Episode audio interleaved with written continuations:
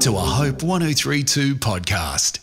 Then the king said to me, What do you request? So I prayed to the God of heaven, and I said to the king, If it pleases the king, and if your servant has found favor in your sight, I ask that you send me to Judah, to the city of my father's tombs, that I may rebuild it. Nehemiah 2, verses 4 and 5. Compassion has a way of affecting us both on the inside and outside. Nehemiah's grief about the vulnerability people were experiencing because of the condition of the wall made him visibly sad. The king noticed and asked Nehemiah what was wrong. Nehemiah's immediate response is to pray to God. He does this when he first hears from his brother, and again when he has the opportunity to make a request for resources from the king. It is inspiring to see how Nehemiah is able to talk to God in prayer. In his first prayer in chapter 1, Nehemiah processes what he has heard about the devastation of Jerusalem. He asks God to forgive his people and asks that God would give him favor with the king to access resources to rebuild the gates and walls of Jerusalem. Praying first gave Nehemiah time to process the challenges of the situation and to seek clarity from God for his role.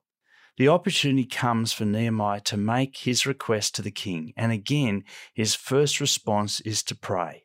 I wonder if the prayer was, Help God! Nehemiah stepped forward with courage despite any fears he may have had for himself. The question I have for you today is how could you pray to God and then step out in courage to help someone else in need? Let's pray. Lord, I want to help, but sometimes the problem seems too big. Help me to see the resources you have given me and help me to keep turning to you, the God of heaven and earth, to supply what I don't have. Amen. I'm Phil Henry. This is a Hope 1032 production. Thanks for listening. The Lord is my shepherd, I shall not want. What does that mean? The Psalm 23 podcast with me, Ben McEachen, and theologian David Höhne is a limited series podcast where we dive deep into the world's most famous psalm. We thank God when we're in plenty. We look to God when we uh, feel like we're being tested. We trust God at all times, regardless of the circumstances, knowing that He will deliver us like a shepherd delivers his sheep.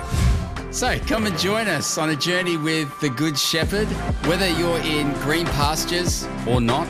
The Psalm 23 podcast. You can get it hopepodcast.com.au or wherever you get your podcasts.